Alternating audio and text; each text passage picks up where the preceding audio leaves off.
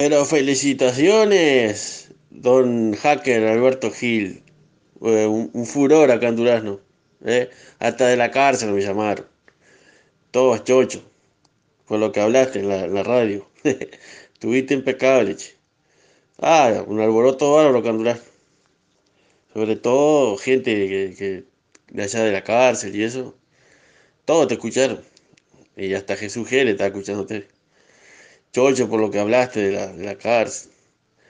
Che, este, ¿qué te iba a decir? Buenazo, loco, la verdad. Sin palabras. Así que vas a sacar un librito también.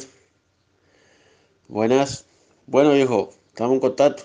Era para decirle nomás que lo había escuchado.